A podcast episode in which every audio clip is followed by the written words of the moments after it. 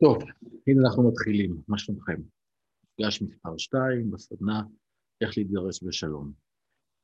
אמ, במפגש הקודם דיברנו הרבה על התחושות שלנו כהורים, בני הזוג, אינדיבידואלים, אנשים שנמצאים בצומת אה, חדשה, בנקודה מאוד מפחידה.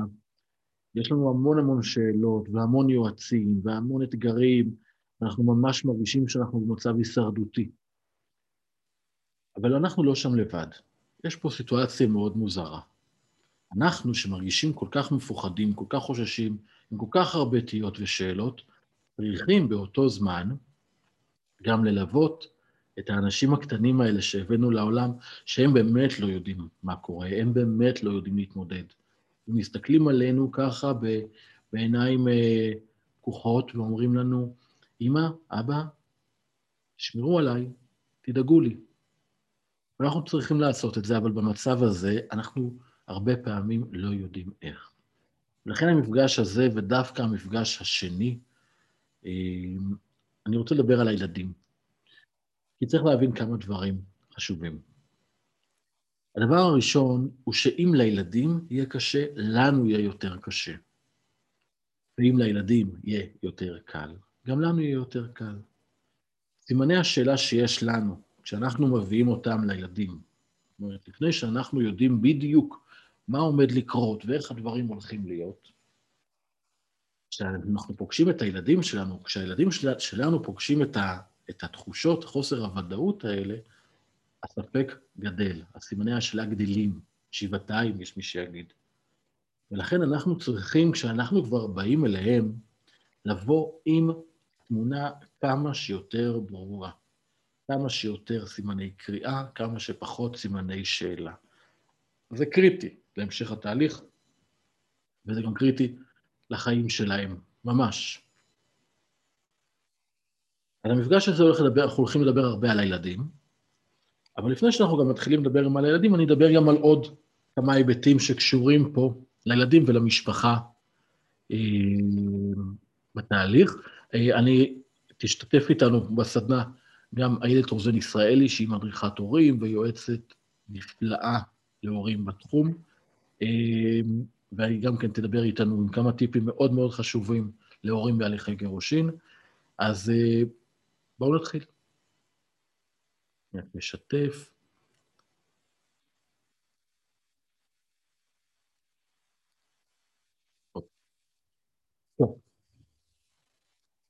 שלב ההודעה. דיברנו על זה שבגירושין יש כמה שלבים. השלב השני הוא שלב ההודעה, שלב שבו שני ההורים יודעים. עכשיו, בשלב הזה, עכשיו מאוד מורכב. אנחנו דיברנו על איך להגיע לשם, ובהנחה, ורתמנו את הצד השני, ונתנו לו את, ה, את הזמן, את, ה, את הכלים, שיתפנו אותו בתהליך, ועכשיו רתמנו אותו והוא שותף איתנו, אז אנחנו יכולים לעבור לשלב הבא של הפעולה. ואז יש את השאלה שוב, איך לרתום את הצד השני לתהליך. אז הודענו לו כמו שצריך. תראו, מי שהודיע להורה השני ב-SMS או ככה על הדרך, יהיה לו קשה לתקן את זה. אסור לוותר כמובן, אבל צריך לזכור, איך שהתחלנו, ככה זה הולך להמשיך. אז כדי לרתום אותו, אנחנו כל הזמן שואלים שאלות. מה, איך נכון לקדם? מה לדעתך הדבר הנכון לעשות כרגע? איך אתה היית רוצה שנתקדם? לשאול שאלות, כל הזמן לתת לו תחושה שהכדור גם בידיים שלו. זה לא אומר לקפוא, זה לא אומר לחכות, זה לא אומר לחכות חודשים, אבל לקחת כמה ימים, שבועיים, גם שלושה, זה בסדר גמור. לא יקרה שום דבר רע בזמן הזה. מותר לקחת את הזמן לחשוב כאן. זה לרתום אותו. הדבר השני זה להיעזר בבעלי מקצוע אם זה מטפלים רגשיים, אם זה אה, פסיכולוג ילדים, יועצת הדרכת הורים בהליכי גירושין, כל אלה יכולים לתת לנו המון ידע שיעזור לקדם, גם לתת לצד השני את הכלים, גם עם עצמו, וגם, אה, וגם לתת לו את השליטה, כדי שגם הוא יראה שהוא חלק מתוך התהליך ומשם להתקדם. כמובן שבתוך גישור, זה הדרך המלך, כי בתוך הגישור אנחנו כבר מדברים בצורה מאוד עניינית, גם על מה אתה רוצה, מה אתה צריך, אלא איך ומה. ויש מישהו שהוא בחדר שיכול להתמודד גם עם ההיבטים הלוגיסטיים, הרגשיים, הפרקטיים, וכל השאלות שיש כאן, זה המכלול שיש לנו בחדר הגישור, כל זה מתרחש אה, בחדר הגישור, וזה המקום אז הכי טוב לעשות את זה, לדעתי.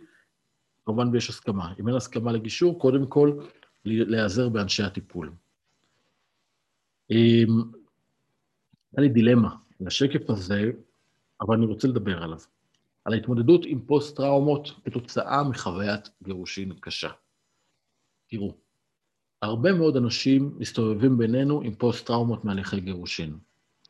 אלה כמובן, אלה שההורים שלהם התגרשו ברע, והיו צריכים להעיד בבתי משפט, וההורים אמרו להם, תבחרו בין, בין הורה להורה. אלה באמת עם פוסט-טראומה קשה, קשה, קשה מאוד, וכשהם באים לחדר הגישור, זה צף, וצריך להכיל את זה. עכשיו, זה מקרה הקיצון. יש גם כאלה שאולי הם פרק ב' אחרי גירושים קשים, או שיש בסביבה שלהם אח או אחות, או חבר, חברה שעברו גירושים קשים, והם חוששים ממה שקרה שם. אז פה חשוב לדעת, הם זה לא אתם. הם זה לא אתם. זה שמישהו בחר, וזו בחירה, ללכת לבית המשפט, הוא יכול תמיד שלא, אפשר למצוא את הדרכים. אני לא מוכן הרי לוותר על הזכות לחנך את ילדיי, גם כשהצד השני הוא זה שפותח נגדי בהליכים, יש מה לעשות, אנחנו עוד נדבר על זה. אבל אנשים שראו את המלחמות האלה מאוד חוששים מהם, כי באמת שזה נוראי, באמת שזה נוראי. אנשים שם עברו... ואז כל אלה שהיו מסביב, הם הופכים להיות היועצים הכי נוראים שלנו, כי הם קופצים וזה טריגר עבורם, אז הם מייעצים לנו על המלחמה שלהם ואיך לעשות ככה ואיך להתכונן, ומכינים אותנו לרע ביותר, וזה איום ונורא. אז תכף תזכרו את המשפט, צרת רבים נחמה טיפשים. אנחנו לא לומדים מאלו שלא עשו, ש, שכשלו. ואם יש לנו מישהו בחדר שהוא פוסט-טראומטי, אנחנו נותנים לזה מקום. אנחנו כל הזמן אומרים לו, שולחים הודעות, אומרים במילים, אני לא נגדך. אתה האבא, אתה אימא של הילדים שלי. אנחנו הולכים לשתף פעולה לשארית חיינו, ולפחות עד שהקטן או הקטנה שלנו יגדלו ויעזבו את הבית. אנחנו שותפים, אנחנו מדברים ככה, ואנחנו גם פועלים ככה. אי אפשר להגיד מילים טובות כמו, אני רוצה לשתף פעולה, וביד השנייה לשלוח מכתבים אה, מאיימים מעורכי דין וכל מיני ניסוחים שכאלה. זה פשוט לא עובד. זה המקום להיות הורה אמיתי, ולדעת שאם מישהו פוסט-טראומטי, או מאוד חושש מהליכי גירושין לוחמניים, צריך לתת לזה את המקום, כי ברגע שהטראומה הזאת תקפוץ, תתפוצץ, יהיה לנו מאוד מאוד מאוד מאוד קשה להחזיר את השד לבקבוק.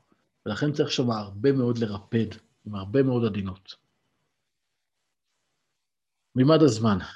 דיברתי על זה ככה בין השורות, ואני רוצה ככה להבליט אותו עוד יותר. מימד הזמן זה אומר לתת לצד השני את הזמן הראוי לו להגיע להסכמה. עכשיו, אין פה חוקים שזה תוך שבוע, שבועיים או שנה או שנתיים. ברור לחלוטין שאף אדם אינו צריך להיות במקום שבו רע לו. לא, זה לא המקום. אבל צריך לתת לצד השני גם כן את הזמן. אז הזמן הטוב, בדרך כלל חודש, חודשיים, מרגע שהתחלנו את התהליך עד שכבר נעשה את ההפרדה הזה, זה זמן סביר. ואפשר לשאול כמה זמן אתה צריך עד שתוכל לעבור, כמה זמן אה, עד שיהיה לך ודאות, כמה זמן לוקח לאדם סביר למצוא דירה. אפשר לשאול שאלות שכאלה, ומתוך זה להגיע להסכמה. אתם תשמעו גם הרבה יועצים פה, אל ככה, תישארו עד ההסכם, פחות ההסכם. תראו, כשההורים מדברים ביניהם ומבינים, ויכולים גם לכתוב את זה בזיכרון דברים גם כן, ולהגיע ביניהם להסכמה תוך כדי גישור, הכל אפשרי. כל היועצים האלה מסביב שמשאירים את המשפחה בתוך סיר הלחץ, זה לא טוב. זה לא טוב. אז זה מימד הזמן. עכשיו, יש פה התנגדויות.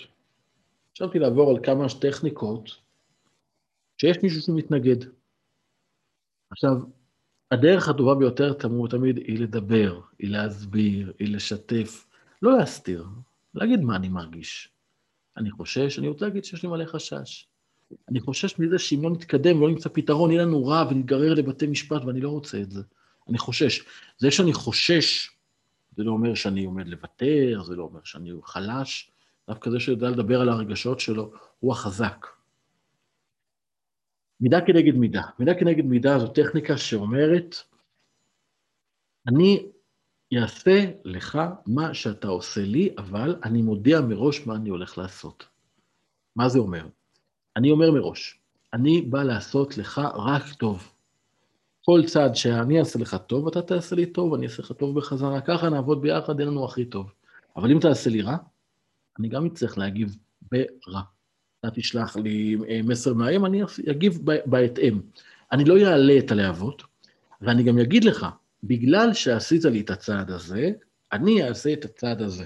אנחנו רוצים לגרום לצד השני תמיד להבין שאנחנו פועלים יחד. תמיד, תמיד לאותו מקום, וזה שעשיתי פה צעד רע, לא אומר שפה אני לא יכול לשלוח תמונה של הילדים ולהגיד, הנה, אני גם מושיט פה יד לשלום.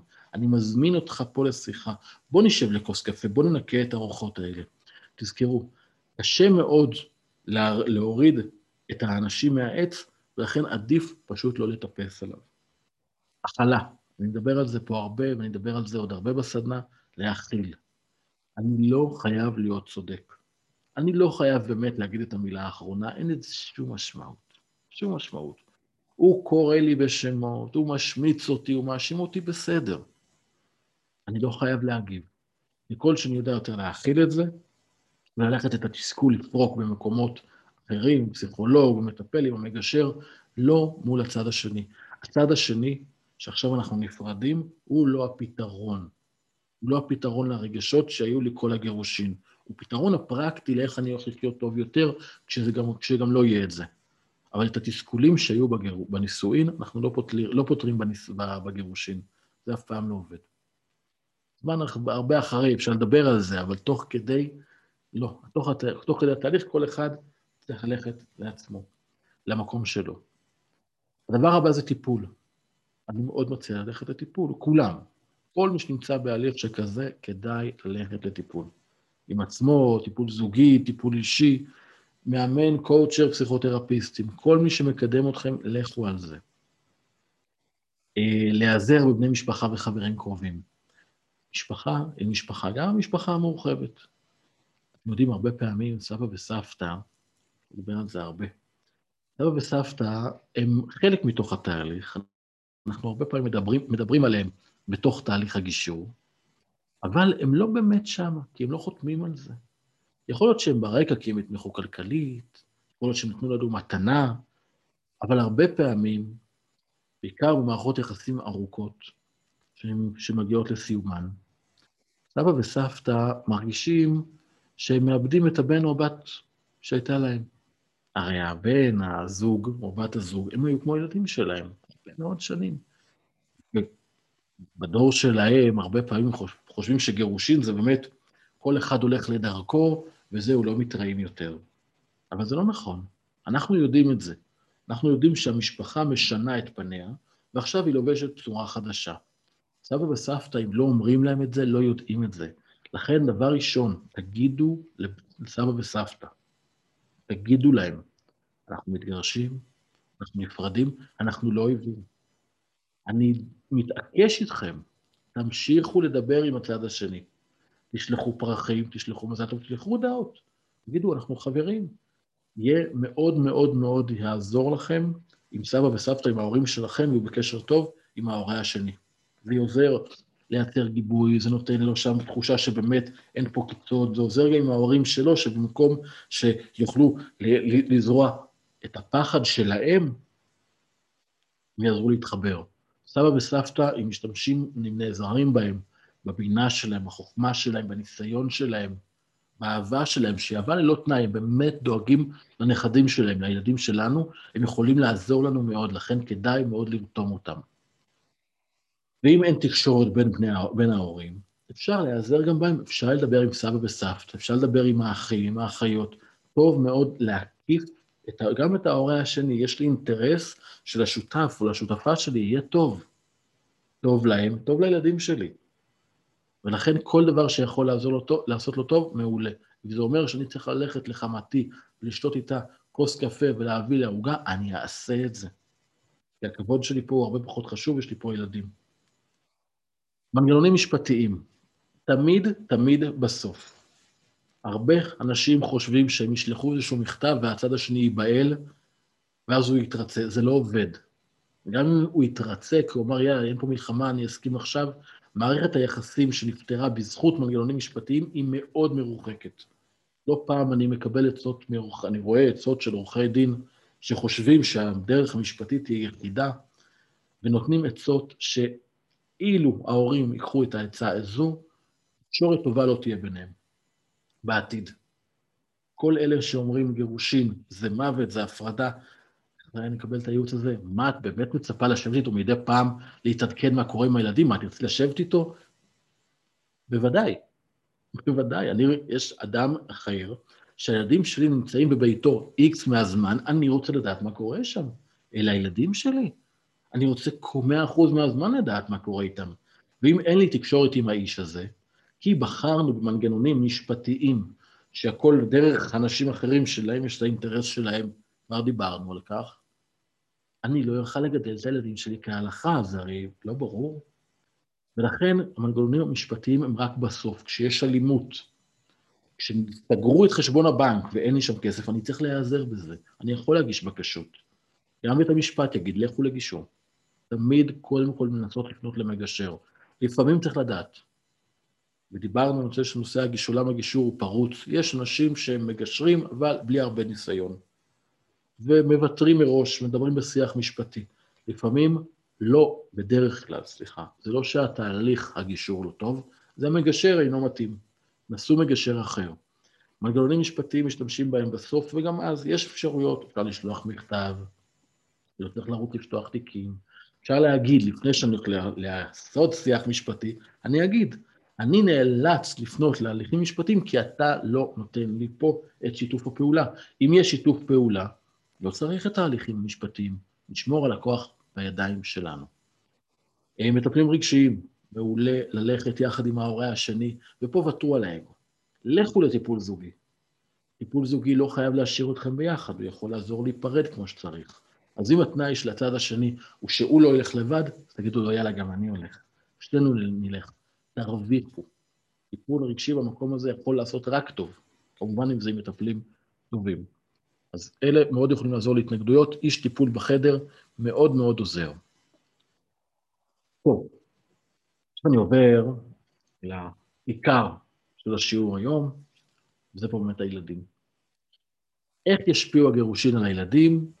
אמ, אני אתן לכם עכשיו, אני אעלה עכשיו פה את איילת רוזן ישראלי, שהיא מדריכת הורים שאני עובד איתה הרבה, והיא, אני רוצה להגיד לזכותה, עם הקבוצת פייסבוק שנקראת אה, איך להתגרש עם ילדים, יש קבוצה לאימהות ויש קבוצה לאבות, ויש שם גישה מאוד מאוד חיובית, ואני מאוד אוהב את הגישה הזו, ולכן אני מאוד אוהב אה, לשתף פעולה עם. אה, אנשים שבאמת, אנשים, נשים שמשתפים איך הם פותרים את הבעיות. זה לא עוד קבוצה של איך לשסע ואיך להילחם ותקוף, זה קשה לי במקומות האלה. זה מקום שדווקא איך לפתור, איך כן לראות את הקושי של ההורה האחר ואיך כן להתגבר על זה, כי אנחנו יודעים, מי שסיים את התהליך הזה וחי שנים אחרי, יודע שבסוף השמש זורחת והחיים ממשיכים וחייבים לשתף איתו פעולה. ולכן, אה, הקבוצה של היא מאוד מומלצת, איך להתגרש עם ילדים, אה, קבוצה לאימהות, קבוצה לאבות. אתם יכולים לחפש את זה בפייסבוק. אה, ועכשיו אני, ברשותכם, עובר לאיילת. נראה איך אני מוריד את עצמי.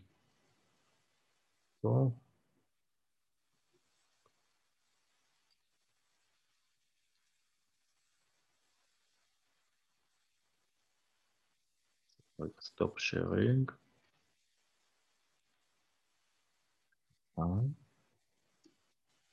וידאו ושאר סקרין.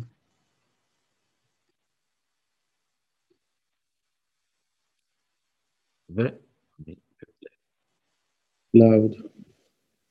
מתחילים. שלום איילת. היי נדב. מה שלומך? מצוין, תודה. תראי, אנחנו היום במפגש היום, אנחנו מדברים על הילדים, אה, והתחלנו כבר לדבר על מה קורה לאנשים הגרוש, אה, שמתגרשים בתהליך, והיום רציתי לפנות אלייך, כי את, יש לי, כמו שאת יודעת, הרבה הערכה אלייך ולעבודה שלך עם משפחות שמתגרשות בכל מה שקשור לילדים ולהדריך אותם. ורציתי לשאול אותך, מהם הדברים העיקריים, באמת, העיקריים, החשובים, הטיפים העיקריים שאנשים שלקראת הליכי גירושין, שיש להם ילדים, אה, אולי גם לפי גילאים, מה הם צריכים לדעת, איילת? אוקיי, okay. אז קודם כל, מאוד חשוב לדעת שעצם הגירושים זה לא מה שגורם לילדים לטראומה, לפגיעה, כמו שהרבה הורים חוששים. זאת אומרת, תמיד המחשבה זה אנחנו נפגע בהם, רק לא לפגוע בהם, מה אפשר לעשות כדי לא לפגוע בילדים? אז מחקרים לאורך שנים הוכיחו והראו שזה לא עצם הגירושים שגורם לטראומה לילדים, אלא ההתנהלות בתקופת הגירושים ואחרי. עכשיו יש שישה מנבאים להסתגלות טובה של ילדים לגירושים או לטראומה. זאת אומרת, מהם ששת הדברים שלמעשה אפשר להתייחס אליהם וחשוב להתייחס אליהם כדי למנוע את הטראומה אה, לילדים. הדבר הראשון זה הקשר והתקשורת בין ההורים. דבר הכי חשוב, אם הקשר והתקשורת בין ההורים לא טובים, לילדים מאוד מאוד קשה להסתגל לגירושים. אה, וכאן מתחילות הטראומות, כאן מתחילות הפגיעות בילדים. ואני יודעת שהרבה הורים מתגרשים, אני פוגשת אותם כל יום, כשהזוגיות לא טובה וכשהגיעו באמת לתקשורת מאוד מאוד אה, רעה לקראת הפרידה, הדברים האלה לא משתנים עם הפרידה. מאוד חשוב לדעת שהקשר בין ההורים שמתגרשים לא, מש, לא מסתיים כשהם מתגרשים, הוא רק משתנה, הוא מקבל צורה אחרת. ואם הקשר לא עובד, מאוד חשוב לעשות את זה בשלב הפרידה. אם זה ללכת לטיפול זוגי כדי לעזור לכם להיפרד, אם זה ללכת לתיאום מורי כדי לעזור לכם לשתף פעולה בנושא הילדים. תיאום מורי זה אחד הדברים שהצטרף אלינו לכלים בשנים האחרונות והוא מאוד מאוד חשוב כדי לשים את הקונפליקט בצד, את כל מה שקרה בזוגיות ולהתמקד בילדים. הרי בסופו של דבר רוב ההורים שאנחנו פוגשים, גם אתה וגם אני, רוצים בטובת הילדים. יש להם את החזון המשותף, אני תמיד שואלת אותם, מה החזון שלכם עכשיו? מה, מה אתם רוצים, מה אתם מאחלים לילדים שלכם? ותמיד אלה אותם דברים. זאת אומרת, יש פה המון משותף, אז ברגע שהולכים על המשותף ושמים בצד את הקונפליקט ואת מה שהיה בזוגיות, ההורים כן מסוגלים לקבל החלטות משותפות, וזה האינטרס של כולנו, אה, וגם של מי שמתגרש. אז הדבר הראשון זה הקשר והתקשורת בין ההורים, ואם זה לא עובד, לכו לתיאום הורי, לכו למי שיעזור לכם כן לתקשר. כי נתק הוא לא אופציה, אני שומעת מהרבה הורים, אנחנו נתגרש, ניפרד, זהו, נגמר. לא, זה לא יכול להיות. כי אז מה קורה? מעבירים מסרים דרך הילדים. ומזה הילדים נפגעים. ילדים עצמם אומרים את זה. חיפוש פשוט בגוגל, ילדים, ילדי גירושים, אתם תראו מאות ציטוטים של ילדים שאומרים את זה בעצמם, אל תעבירו דרכנו הודעות. תדברו ביניכם, ואם קשה לדבר, תכתבו. אז זה הדבר הראשון. המנבא השני להסתגלות או לאי הסתגלות, זה ההסתגלות של ההורים. כי כשההורים מסתגלים לפרידה, מטפלים בעצמם ומגיעים למצב שהם בריאים נפשית, זה עובר גם לילדים. וכשזה לא קורה, הילדים נפגעים. אז זה המשתנה השני. הדבר השלישי זה קשר טוב ורציף של הילד עם כל אחד מההורים שלו. ילד צריך את שני ההורים שלו. כשנפרדים, על אחת כמה וכמה. מה? זו אמירה שהרבה פעמים מאוד קשה לאנשים לקבל אותה. נכון, כי לפעמים יכול להיות שלפני הגירושים הוא לא היה אבא מעורב, או שהיא עבדה הרבה שעות ולא הייתה מעורבת. אז נכון, כל אחד מאפשר, בכל זוגיות אנחנו רואים מי יותר דומיננטי בהורות, מי פחות. כשנפרדים, זה משתנה. זה חייב להשתנות, הילד צריך את שני ההורים שלו. ולכן זה משהו שצריך להפנים אותו, וגם בתהליכי הפרידה, גם כשרק חושבים על פרידה, אני אומרת להורים, אם הוא לא היה רגיל להשכיב אותם לישון ולקלח אותם, אז זה הזמן להתחיל להרגיל אותו, כשאתם עדיין בבית. ואם היא לא רגילה לעשות איתם כל מיני דברים, אז היא תתרגל גם. אז הילד צריך את שני ההורים, זאת זכות של הילד. אז מי שלא היה מעורב קודם, כן, יתחיל להיות מעורב עם הילד. כי שוב, אלה הדברים שגורמים להסתגלות של ילדים. זה הדבר השלישי. הדבר הבא זה היציבות בחיים של הילד. עכשיו, יציבות יכולה להיות יציבות פיזית, ויותר חשוב, היציבות הרגשית. מה זה אומר יציבות רגשית? אם אמא אומרת דבר אחד ואבא אומר דבר הפוך, הילדים מתחילים פה להתבלבל ולשחק בין ההורים. את מעצבנת אותי, אז אני אלך לאבא. ופה מאוד חשוב שההורים יבינו מה זה עושה לילד שמגיע למצב הזה. זה מעמיס עליו מסע מאוד מאוד כבד. הילדים האלה אחר כך סובלים באמת מקושי נפשי, רגשי, אה, וההורים אלה, הם אלה שיכולים לעזור לו. זאת אומרת, לא להעמיס על הילד את הדברים האלה, לתת לו את היציבות הזאת. אתם צריכים להיות העוגן שלו, הביטחון שלו. הילדים שלנו תלויים בנו. אנחנו לא יכולים ליפול עליהם, אנחנו צריכים להחזיק אותם. אנחנו צריכים להגן עליהם. אז זאת היציבות. עוד, עוד פן ביציבות זה הימים, ימי השהות, שמאוד חשוב לקבוע ימים קבועים. אני רואה הרבה הורים שמגיעים ואומרים אנחנו נזרום, איך שיסתדר לנו כל שבוע. לא, הילדים צריכים יציבות. ברגע שבאים לספר להם שההורים נפרדים, אנחנו מערערים להם את היציבות, את הבית, את הביטחון שלהם. אז מאוד חשוב לתת להם עוגנים, דברים קבועים. להגיד להם איפה יהיו שני הבתים, להגיד להם באיזה ימים הם יהיו בכל בית. הדברים האלה מאוד מאוד משמעותיים, אז תחשבו כל הזמן איך להחזיר את היציבות בתוך חוסר היציבות שאנחנו מייצרים אצלה. אה, עוד דבר זה הכנה מתאימה לפרידה, ותיווך המציאות, איך מספרים להם על הפרידה. זה משתנה שמאוד מאוד משפיע על ההסתגלות של הילדים, צריך לעשות אותו נכון, יש הזדמנות אחת לעשות אותו נכון, וילדים זוכרים אותו לאורך כל החיים שלהם.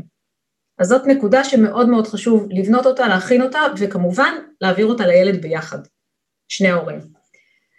הדבר האחרון זה החוסן הנפשי. יש ילדים שמגיעים לגירושים, גם הורים אגב, מגיעים לגירושים, ויוצאים מהם מחוזקים, ויש את אלה שקורסים ומתמוטטים. זה תלוי בחוסן הנפשי שלנו. עכשיו, חוסן נפשי אפשר לבנות, אפשר ללמד, אפשר להעביר לילד את הכוחות ואת היכולות שלו. אז אני חושבת שכל הורה שמגיע באמת לתהליך גירושים צריך לחשוב גם על הנושא הזה. האם הילד שלי יודע להתמודד? ואם לא, אז לקבל כלים ולעזור לו. אז אלה ששת המנבאים שנמצאו במחקרים לאורך שנים ואנחנו באמת עובדים עליהם בתהליכי אה, פרידה, שיעזרו בסופו של דבר להסתגלות של הילדים לגירושים. מדהים. תראי, זה... את יודעת, אני, אני אומר ואני, אני ואת מדברים על זה הרבה ומאוד מסכימים בכל מה, שנ, בכל מה שנאמר פה, אבל אני רוצה קצת להיות ה... אה, אני, אני חושב עכשיו על מי שיושב בצד השני ואומר כן, אבל הוא מעולם, כמו שאמרת, הוא מעולם לא היה והוא לא משתף פעולה, ואנחנו, להתגרש זה מוות, אנחנו מתרחקים אחד מהשני. מה המשמעות? הנה אולי קצת, אולי קצת שוק תרפי.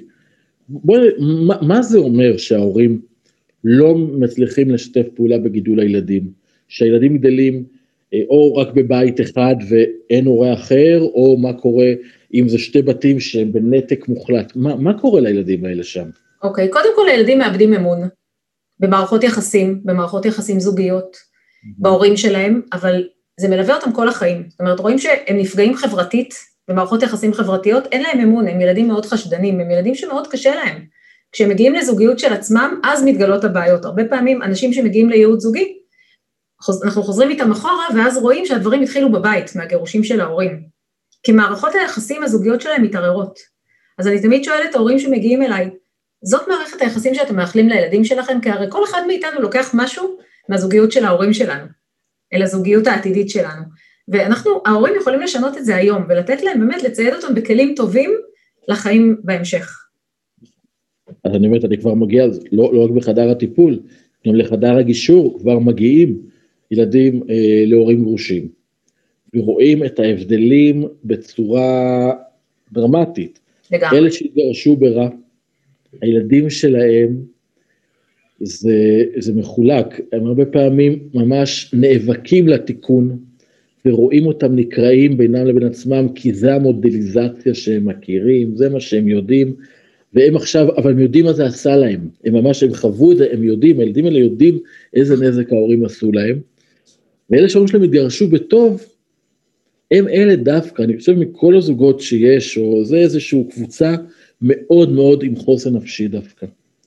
כי הם ראו את ההורים שלהם, אה, וזה מתחבר לי לפירמידת הצרכים של מאסלו, כי דיברנו הרי על ההורה שהפירמידה שלו מתערערת, כן. אבל גם לילד יש את הפירמידה שלו, והפירמידה שלו מורכבת מההורים שלו, אם ההורים שלי לא יציבים, הם אחראים הרי לביטחון שלי, ליציבות שלי, אז אני כמובן שאני אהיה מעורער. נכון. ודווקא אלה שהתגרשו בטוב, והילדים שלהם באים אליי, וגם הם יכולים להתגרש, זה בסדר. אבל הם יודעים לעשות את זה נכון, הם יודעים להפריד במורות, בדיוק, המודל שלהם הוא טוב. נכון. ומבחינתי, זו אחת ההזדמנויות הגדולות שיש לנו, לחנך אותם. כי אנחנו בעצם נותנים להם פה, הרגע הכי קשה, את הכלים לראות איך אנחנו פותרים את המשברים שלנו במילים, בהידברות, איך צומחים מתוך המשבר, וזה עוד מגיע אחרי תקופה ארוכה כנראה, שהייתה תקשורת לא טובה בבית. נכון. זאת יש פה תיקון מאוד מאוד גדול, אבל אם אנשים לא ידעו לפנות לעשות את זה, לא יבינו כמה זה חשוב, וכמובן ילכו לכל אלה שחורשי רעה ומקצינים וגורמים לפערים גדולים, את יודעת על מי אני מדבר, אז הנזק הוא מאוד מאוד גדול. אה, יש עוד איזה טיפים, איילת? כי אני מאוד אוהב את השיח, אני יודע שאנשים ש, ש, שמדברים איתך מאוד מאוד באים ואומרים לי, שמע, מאוד סידרה לי את הראש, מאוד הזנה. עוד איזה טיפ קטן, ככה שיש לאנשים כן. שיכולים לעזור? כן, אני אומרת, קודם כל, תחשבו רחוק. אל תחשבו מה קורה ברגע זה, תחשבו מה החזון שלכם. לאן אתם רוצים להגיע? אני ממש אומרת להם, תשבו, תכתבו לעצמכם איך נראה, איך נראים החיים שלכם בעוד עשר שנים. ואז כמעט כולם, גם אלה שבמערכת יחסים מאוד לא טובה עכשיו, ויושבים בשני קצוות החדר, לא מוכנים להתקרב אחד לשנייה, אומרים אנחנו מדמיינים שיתוף פעולה, הלוואי ויהיה שיתוף פעולה, הלוואי ונשב ביחד בארוחות שישי, אמרו לי השבוע. עכשיו, הם רחוקים שנות אור מהמקום הזה. ואז אני אומרת להם, אוקיי, זה חלום משותף של שניכם, שימו אותו מול עיניכם. עכשיו בואו נראה איך אנחנו בונים את הצעדים, צעד אחרי צעד, בצעדים נורא קטנים, כדי להגיע לשם. ובכל צעד שאתם הולכים לעשות, בכל החלטה, בכל משפט שאתם הולכים להגיד אחד לשנייה, תחשבו האם הצעד הזה מביא אתכם למטרה הזאת. איזה יופי, טוב, זה כבר בתוך העולמות שלי של הגישור גם כן, אז זה בכלל מוזיקה לאוזניי לשמוע את זה. לגמרי, אבל זה עובד, זה עובד, זו שאלה שהם מתחילים לשאול את עצמם, וזה להרגיל את המוח שלנו לחשוב ככה. נכון, חד משמעית. כי אם לא נתחיל היום, אנחנו לא נגיע לשם. נכון, זה מדהים. אוקיי, איילת, תודה רבה. בשמחה. אה, תענוג, תענוג, תענוג אה, לפגוש איתך, ושניפגש בקרוב אני מקווה. תודה. לאוד. טוב, זו הייתה איילת. אה, כמו שאתם מבינים, היא אישה יקרה לליבי. אני רוצה להגיד לכם שאני שמח שזה ככה מוקלט וזה יישאר לדורות, אה, לדורות הבאים, כמו שאומרים. יש בתחום הזה כמה אנשים שבאמת עובדים עם הלב, והתחום הזה הוא כל כך מורכב, ויש בו כל כך הרבה רגש ופגיעות, ושאלות פרקטיות גדולות על השולחן, ויש לפעמים אנחנו מוצאים אה, אנשי מקצוע שבאמת עובדים עם הלב, איילת היא כזו, ואני בחום רב ממליץ עליה, אה, כי, אני רואה כמה זה חשוב. אה, טוב, הנושא הבא עכשיו, שאני רוצה לדבר עליו, הוא באמת איך להודיע לילדים. עכשיו, אני, מה הזו שעוקרת, אני מעביר פה ב, בחמישה מפגשים ידע שצברתי בעשר שנים, אבל בכל זאת, זה מאוד מאוד מאוד מצומצם. אז אני רוצה רגע להגיד על איך להודיע לילדים אמ, ככה. אני מדבר עכשיו באופן מאוד מאוד כללי. מאוד כללי. זה אומר שזה בעצם, נקרא לזה, למחנה המשותף הרחב ביותר, לממוצע. אם לכן יש ילד מיוחד, עם אה, בעיות רגשיות או בעיות בלימודים, שהוא ילד מאוד מאוד רגיש באופן חריג, אמ, או אפילו אם, ובכלל, אם יש לכם תחושה או רצון, קחו עוד מידע. שווה, שווה ללכת לקבל ייעוץ לילד, או מדריכי הורות אחרים, פסיכולוג ילדים. יש הרבה כלים שיכולים לעזור לכם. עכשיו, בעיקר, וכמו שגם איילת אמרה, גירושין, ההצלחה היא תלויה בהורים. אם ההורים בתקשורת טובה, הילדים יהיו בסדר. זה המון תלוי בזה. אם ההורים בתקשורת לא טובה, זה לחלוטין ישפיע. אז לפני שאנחנו מדברים עם הילדים, אם ההורים לא הגענו בינינו, בינינו להסכמה איך עושים את זה, אפשר גם בתוך הגישור לעשות את החזרה הזו, לדבר על זה עם המגשר, בהנחה והמגשר כן אה, מכיר את, ה, את הכלים האלה. אה, ואפשר ללכת לטיפול ביחד או בתוך הגישור ולדבר, לעשות איזושהי חזרה. של השיחה הזו. אבל את השיחה הזו לא עושים בלי שאנחנו יודעים בדיוק מה הולך להיות בה. כי, וזו נקודה מאוד מאוד חשובה, אני רואה הרבה פעמים אנשים שמדברים על השיחה הזו, שמדברים על השיחה הזו כאילו כאילו זו שיחה חד פעמית. אני מדמיין את השיחה שבה אני אדבר עם ילדיי. רגע, אני רוצה לעשות משהו בשקף, רק רגע. אוקיי. זו שיחה שאני כאילו אומר, אני אעשה שיחה לידיי, אני אוציא את הסוד הגדול הזה ממני, הרבה פעמים אנשים אומרים את זה. אני, אני חייב להגיד להם, אני לא יכול, אני חייב לספר להם כבר, זה הסוד, אני מחזיק אותו. נכון, זה אני כהורה. הילדים שלי לא יודעים אם יש לי לחץ בבנק, או בעבודה היה לי יום לא טוב, זה לא עניינם, הם לא החברים שלי.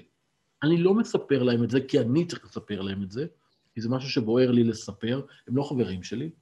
אני מספר להם את זה כי זה הזמן הנכון עבורם, והזמן הנכון עבורם הוא כשלי יש את התשובות לאיך הדברים הולכים להיות, ומתי הדברים הולכים לקרות, ועוד כמה דברים שתכף אני אדבר איתם, איתכם עליהם.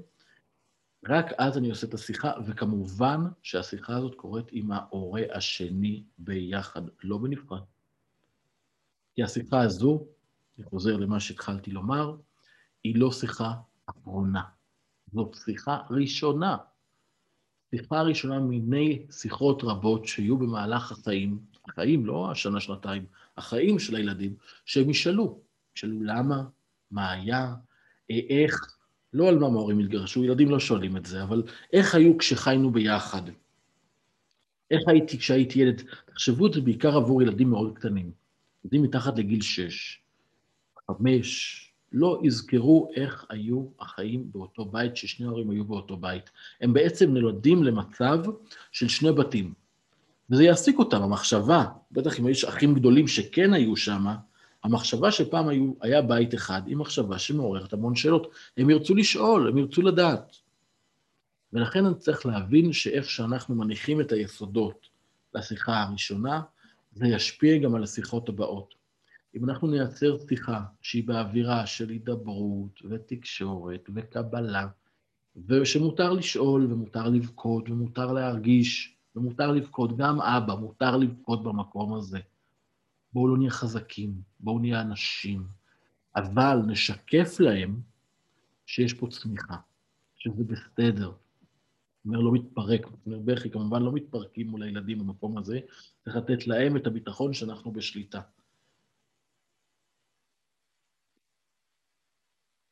אז ככה, בואו נדבר על השיחה הזו. קודם כל, מתי? השיחה הזאת צריכה לקרות בזמן שיש לנו את הזמן והפניות להיות עם הילדים אחרי שהם מקבלים את ההודעה. זה אומר שלא מודיעים את זה רגע לפני שהולכים לבית ספר, או רגע לפני שהולכים לעבודה, אה, או לא לפני שהולכים לישון, לא. אה, אה, שישי צהריים זה זמן טוב, שבת בוקר זמן טוב. עכשיו, אחרי השיחה, אמרנו להם. עכשיו, יש פה שאלה לפי הגילאים, פה אני כן גם מציע להתייעץ. אה, ילדים באותו גיל אפשר לדבר איתם ביחד, אבל ילד בן 4 וילד בן 17, אפשר לעשות, רצוי לעשות את השיחה גם בנפרד. להתחיל עם הגדולים, לספר להם, לרתום אותם, לתת להם את המקום שלהם, ואז לשתף את, ה, את הקטנים. טוב מאוד שהגדולים יכולים גם לעזור לתמוך באחים שלהם, זה מאוד ילקט ביניהם גם כן. אה, לאחר מכן, אחרי שמצאנו את הזמן, עשינו חזרות עם ההורה השני, מה הולך להיות בשיחה, מי מדבר, איך מדבר. זה לא המקום להגיד מי אשם. אין אשמה. זה עכשיו המקום שלנו להיות הורים באמת לטובת הילדים. אם להם יהיה טוב, לנו יהיה טוב, וגם לנכדים שלנו, זה, זה בא בהמשכיות. בתוך השיחה, אנחנו לא מסבירים להם למה, אנחנו לא מסבירים מה היה, אנחנו אומרים איזה משהו בסגנון כזה. אנחנו אוהבים אתכם ללא תנאי, זה כל הזמן להגיד את זה. בינינו הבנו שהזוגיות שלנו הגיעה לסופה. המשפחה שלנו ממשיכה. אנחנו תמיד ההורים שלכם, אנחנו תמיד נדאג לכם, תמיד נהיה פה בשבילכם באהבה ללא תנאי. אבל הזוגיות הגיעה לסופה. זה אומר שאנחנו נחיה בשני בתים. יהיה לכם את הבית שלכם ושל אימא, והבית שלכם ושל אבא. שימו לב שאני לא אומר הבית של אבא או הבית של אימא, כי אז זה אומר, רגע, איפה הבית שלי כילד? לכם יהיו שני בתים, כרגע יש לכם בית אחד, זה לא שלא יהיה לכם יותר בית, יהיה לכם שני בתים. ובשני הבתים האלה, כמובן בהתאם לזמני השהייה, אנחנו נגיד איפה אה, יהיה לכם את החדר שלכם בכל בית, תוכלו לסדר אותו, לעצב אותו, יש את הבית הזה שאתם, שאתם מכירים, יש את הבית החדש, אולי, שני, אולי אפשר לעבור לבית חדש. אה, שניכם תעברו לבית חדש, אף זה פחות מומלץ, כי צריך בתקופה הראשונה, בדרך כלל בשנה הראשונה, כן לשמור להם על איזושהי יציבות, שיכירו את הסביבה, שהפירמידת הצרכים שלהם גם כן לא תתערער מדי. יש לזה גם כן חשיבות, צריך להתייעץ על זה אם, אם זה על הפרק. ואז יש את שני הדברים שהכי מעסיקים את הילדים שההורים שלהם מתגרשים. הם לא עסוקים בכסף, הם לא עסוקים, זה לא שם. כמובן, אם ההורים ישקפו להם מצב של חרדה כלכלית, זה ישפיע. ואז אם זה ישפיע על הילדים, זה יחזור להורים פי שבע. לכן אנחנו מול הילדים אומרים, יהיה בסדר, אנחנו יודעים גם להתמודד כלכלית. אני מדבר גם לכלכלה עם ההורה השני, גם לכן צריך, צריך גם פה שיהיו תשובות. ושתי הדברים שחשוב לילדים לדעת זה, איפה הבית השני שלי, איפה אני אגור, אני רוצה לראות אותו, או אם אני מספיק גדול, גם לקחת חלק בתהליך למצוא אותו. שתיים, מהם הזמני השהייה? מתי אני עם אימא? מתי אני עם אבא? זה מה שמעסיק ילדים, בעיקר בגילאים הקטנים. מעבר לכך, יש עוד טיפים, כמו שאיילת אמרה, על ימים קבועים מאוד מומלץ, לתת להם בהירות, אבל על זה, כשאנחנו נדבר על זמני השהייה, אנחנו נדבר על זה שם. טוב, אני חוזר לשקף.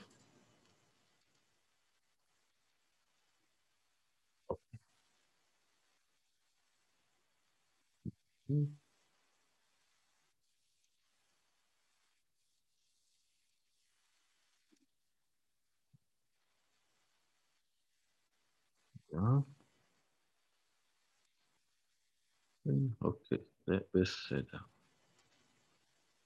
שיראו, לוודא שרואים, בסדר. טוב, סליחה. אוקיי. שאלה שנייה שאני רוצה לענות עליה, והיא שאלה קצת שמתקדמים, שגם אחרי שיש שני בתים, על השאלה כיצד מחנכים את הילדים בשני בתים.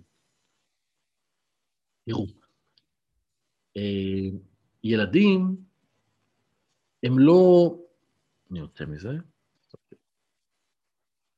גם כשאנחנו מתגרשים, הילד הוא אותו ילד. זה לא שני ילדים. אנחנו לא, אנחנו לא מפצלים להם את העונות. הם עדיין אותו אחד. מה זה אומר? שאנחנו עדיין צריכים למצוא את הדרך לגדל אותם כאנשים חזקים, יציבים, בעלי חוסן נפשי גדול. זה אומר שחייבים להמשיך לשתף פעולה. אני מציע לעשות את זה על ידי, אה, א', קודם כל, קודם כל ישיבות, רבעוניות, חודשיות, כל הזמן לשבת, לדבר, מה קורה עם הילדים שלנו? לשלוח תמונות, לשלוח עדכונים, לדבר כמה שיותר בין ההורים. אנחנו מנהלים פה עסק. עסק שאנחנו מאוד אוהבים אותו, מאוד מחוברים אליו, אבל יש פה הרבה פרקטיקה, מה קורה ביום ראשון, שני, שלישי, רביעי, חמישי, שיש, שבת, מה קורה עם ילד חולה, מה קורה אם יש לו קשיים, איך מתמודדים איתם. השותפים בניהול העסק חייבים לדבר ביניהם. עסק שהשותפים בו לא מדברים, העסק לא מתנהל טוב, הוא עסק יכול לקרוס. הם חייבים פה לדבר אחד עם השני. להבין שאנחנו מחנכים את אותו בן אדם רק בשני בתים. והחינוך הכי טוב הוא אישית. אני מאמין שבעולם שלנו היום, אחד הדברים החשובים ביותר שיהיו לילדים זה כלים לתקשורת נכונה. אם אני יודע לבטא את הצרכים שלי, את הרגשות שלי, את הרצונות שלי, הסיכוי שלי להביא אותם הוא הרבה יותר גבוה. ההורים, כשהם מתגרשים ומנהלים ביניהם תקשורת טובה, גם אם היא רק מכבדת, אפקטיבית, פרקטית, מי לוקח מיוסף, זה מעולה. הילדים יכולים, יכולים ללמוד מזה המון על התנהלות נכונה עם מבוגרים גם בעתיד. לכן אני מציע בחום לסגל את התפיסה הזו שאנחנו שני מחנכים, שותפים, נתקשר בינינו. כמה שגם אנחנו כהורים נהיה חברים, לפעמים זה משם מוזר, אבל אם אנחנו נהיה חברים, הילדים שלנו יגדלו לתפארת. אני עובר לשקף הבא.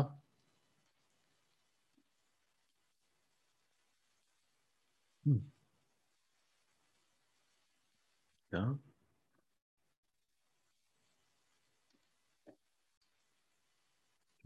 משתף. טוב, והנה אנחנו מגיעים לשלב בניית ההסכמות. שימו לב, שלב בניית ההסכמות הוא לפני שמדברים עם הילדים. אני מהחשיבות של הנושא, דיברתי קודם על הילדים. אני חושב שזה הבסיס. אבל אנחנו לא מדברים עם הילדים לפני שלנו יש בהירות מה אנחנו, איך אנחנו רוצים לפעול איתם. אז שלב בניית ההסכמות, השלב בו הופכים את התיאוריה למציאות מחייבת. למה מחייבת? כי בסוף התהליך, פה אנחנו נכנסים, נכנסים לתוך הגישור, לשלב לרדת לפרקטיקה של הדברים, להתמודד עם, ה, עם הדברים עצמם, בסוף הדברים יקבלו תוקף של פסק דין. פסק דין זה דבר הכי מחייב שיש במדינת ישראל. זה כמו חוק שאנחנו חוקקנו לעצמנו. דבר ראשון, איך בוחרים מגשר? עכשיו תראו, אני כמובן מדבר פה כבעל עניין, אני מגשר, אני, אני שמח שאנשים באים אליי, שיש לי צוות של מגשרים, אבל אני רוצה לדבר כאן בצורה מאוד מאוד אה, ברורה, מתוך ראיית העולם שלי, איך אנחנו בוחרים מגשר. אה, אז קודם כל אני אגיד את זה בצורה ברורה, עולם הגישור הוא פרוץ לחלוטין. אין הסדרה בחקיקה מי הוא מגשר, מה צריך לעשות מגשר. יותר מזה, יש בכלל ויכוח על מה זה גישור. יש אסכולות מעולם הטיפול, יש אסכולות מעולם המשפט, וכולם בעצם מושכים את הגישור למקומם. אני חושב שהגישור זה פרופסיה, מקצוע שמכיל את הכל ביחד. המגשר צריך להכיר גם את ההיבטים המשפטיים, הוא חייב לדעת לכתוב הסכם, הוא חייב להבין את הניסוחים המשפטיים, הוא חייב להבין משמעות כלכלית, אה, של דינים של כלכלה, של ביטוחים, של אקטואריה, יש הרבה מאוד שאלות שהן משפטיות או כלכליות מאוד אה, תכלסיות, אני אקרא לזה ככה, שהוא צריך להכיר אותן, או של פרשנות שיכולה להיות לדברים, לוודא שהוא המגשר יודע לכתוב דברים בצורה שלא תהיה להם פרשנות לא ברורה, ויש גם את העולם הרגשי, הטיפולי, שגם אותו המגשר צריך מאוד להכיר. אז זה לדעתי שני הדברים שחייב שמגשר ידע. אז אם מאחר והתחום הוא פרוץ, כשאני בוחר את המגשר, אני לא בודק לפי תעודות, ולא תעודה לא של עורך דין, ולא של פסיכולוג, או יועץ ארגוני, או לא של מגשר. אגב, לידיעה, קורס הגישור הסטנדרטי הוא קורס של 60 שעות, אני העברתי אותו, עדיין הוא פתוח ביוטיוב, אה, קורס גישור בסיסי, זה מה שמלמדים בבתי הספר, אני מעביר אותו בחינם, כי אני חושב שזה קורס המבוא. אבל מישהו שעושה את הקורס הזה ומגדיר את עצמו כמגשר אחרי קורס כזה, חוסר אחריות. 60 שעות לא מספיקות כדי להבין באמת את המקצוע, צריך הרבה יותר מזה. אה, מגשרים שאצלי זה אנשים שעברו אצלי הכשרה של כמעט חצי שנה של לימודים וסטאז' ופרקטיקה, יש פה הרבה ידע לתת. אז איך אני בוחר מגשר? קודם כל אני נפגש איתו. שיחת הטלפון ולקרוא ולשמוע את החיבור. אני עושה פגישה. רוב המגשרים עושים פגישה בחינם או בעלות מאוד סמלית, כי צריך פה לייצר בסיס טוב לתקשורת. אמ, אני כמובן מגיע למגשר, המלצה, זה מצוין, לקרוא חומרים שלו, זה מצוין, לבדוק שבאמת הבן אדם מדבר בשפה שלי, אמ, ומתאים לי, יש לי באנרגיה, זה תפקיד מאוד מאוד חשוב, אז חשוב, חשוב שתרגישו עם המגשר בנוח. אה, אני עושה פגישה, אני שומע אותו, לא חייב להחליט מיד בתוך הפגישה שזה המגשר שלי. מותר לקחת את הזמן, לקחת את היום, יומיים, איך, איך אני מרגיש? אני מרגיש שהבן אדם, המגשר או המגשרת כמובן, נתנו לי את הכלים, נתנו לי את הידע, נתנו לי את הביטחון שאני במקום הנכון, או שזה, או שלא. אם לא, תמשיכו הלאה. אמ, מה עוד חשוב לנו בלבחור מגשר? אה, א', מגשר או מגשרת, יש מגש... זה מאוד תלוי גם בכם. אם אתם חושבים שמגשרת יכולה לעזור לכם יותר, לכו על זה. אם אתם מעדיפים גבר מגשר, לכו על זה. אם אתם, אפשר כמובן לדבר גם עם מגשר וגם עם מגשרת. אה, יש מגשרים, או יש חברות כמוני שנותנים אפשרות למגשר ומגשרת שעובדים ביחד. גם כן אפשרי, איך שנוח לכם, חשוב ששני הצדדים, שני ההורים, ישבו ביחד. אה, חשוב לוודא שלמגשר יש ניסיון רב. אה, זה לא דבר שמישהו על הדרך כי יש לו תעודה, זה לא מספיק. תבקשו המלצות, תשאלו שאלות, תראו את הניסיון, את הרקע. ואני אגיד משהו, זה בעולם שלי. אי אפשר, יסלחו לי חבריי עורכי הדין, אי אפשר גם לייצג בבית המשפט וגם להיות מגשר, אלא 180 מעלות. אני לא יודע איך אדם יכול בצד אחד בבוקר לייצג צד ולהילחם עבורו, ובבוקר לחשוב איך אני חושב בשם שניים. כי המגשר, מבחינתי, הוא כל כך, צריך לראות את התמונה הגדולה. ובתמונה הגדולה זה אחד שיודע שאנחנו פה בשביל כל המשפחה, גם הילדים, ולא רק עבור צד אחד, כי למשוך לטובת צד אחד זה להפיל את הצד השני, וזה מפיל את הילדים גם כן. אז תבחרו מגשר שהוא רק מגשר. מאיפה הוא הגיע זה כבר שאלה אחרת. זה יש כאלה שהגיעו מעולם המשפט, יש כאלה שהגיעו מעולם הטיפול, כמו שאמרתי. מה הוא עושה היום? שיהיה רק מגשר. זה מספיק חשוב. אה, גם כמובן שאם מישהו לא עושה רק את זה, זה כנראה אומר משהו גם על כמות התיקים שיש לו, וזה גם מראה משהו על הניסיון. טוב, רגע לפני המגשר, אני רוצה לדבר גם על עוד, על דרכים אחרות שיש להגיע להסכם גירושין. אפשר להגיע לבד. הנה, אני אומר את זה פה. מותר לכם להוריד הסכם מהאינטרנט, למלא בו את הפרטים, להגיש אותו לבית המשפט או לבית הדין הרבני, ולתת לו תוקף שמה ולעשות את הטקס לבד, בתשלום רק של אגרת בית המשפט או בית הדין הרבני. מותר. אין שום חוק שמחייב אתכם להיעזר בבעל מקצוע זה או אחר, מגשר, עורך דין או אדם אחר. אממה, כשאין ילדים, תעשו לבד, ואין רכוש. כשהילדים כבר גדולים ואתם בהסכמה מלאה ואין רכוש, תעשו לבד. אבל כשיש ילדים, בעיקר ילדים קטנים, עדיף שיהיה בעל מקצוע נוסף בחדר. כי גם אם עכשיו התקשורת שביניכם היא טובה, ויתר שאת כמובן כשהתקשורת היא לא טובה, יש שאלות כמו בני זוג חדשים, כמו חו"ל, כמו דברים של כלכלה, שלא נוח לדבר עליהם ביחד.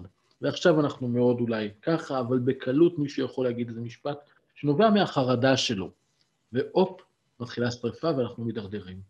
פעמים רבות ראיתי זוגות או שהיו אצלי בפגישת היכרות, או שדיברו איתי בטלפון, ניסו לעשות לבד, וזה התפוצץ, ואז באים אליי ויותר קשה. ההסכם הזה הוא ההסכם החשוב בחייכם, לא עושים את ההסכם הזה לבד, הוא שווה את הכמה אלפי שקלים שיעלה בעל המקצוע. אז זה לגבי כשיש ילד, ילדים. אה, לדעתי לא עושים לבד. בקיצור, לא עושים לבד כשיש ילדים.